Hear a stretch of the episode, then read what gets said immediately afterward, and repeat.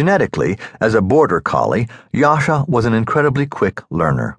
By his eighth month of life, he had learned all the novice and open class obedience exercises of the American Kennel Club and was working on the utility exercises. As a German Shepherd, Yasha was fearless. One day, when he was a little over a year old, I went with members of Wofford College's Adventure Club to canoe a few stretches of rapids on the Green River, only about an hour's drive from the Wofford campus.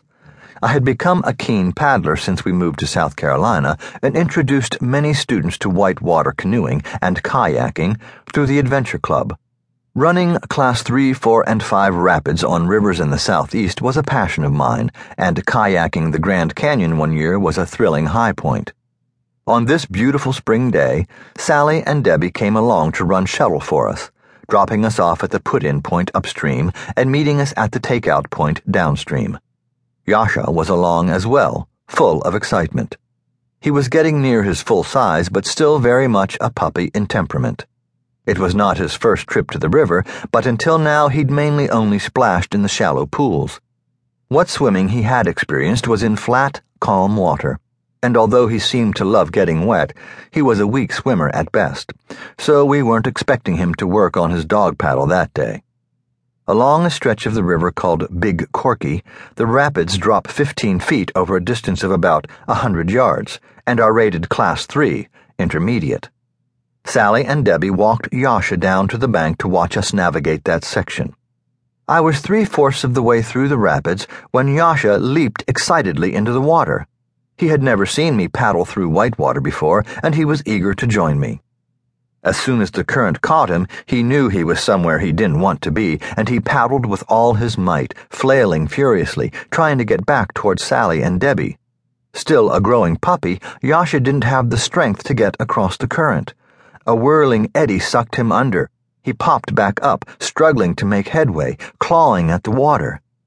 Coming through the last bit of rapids, I threw my paddle into the center of the canoe, grabbed the gunnels, and vaulted out into the water.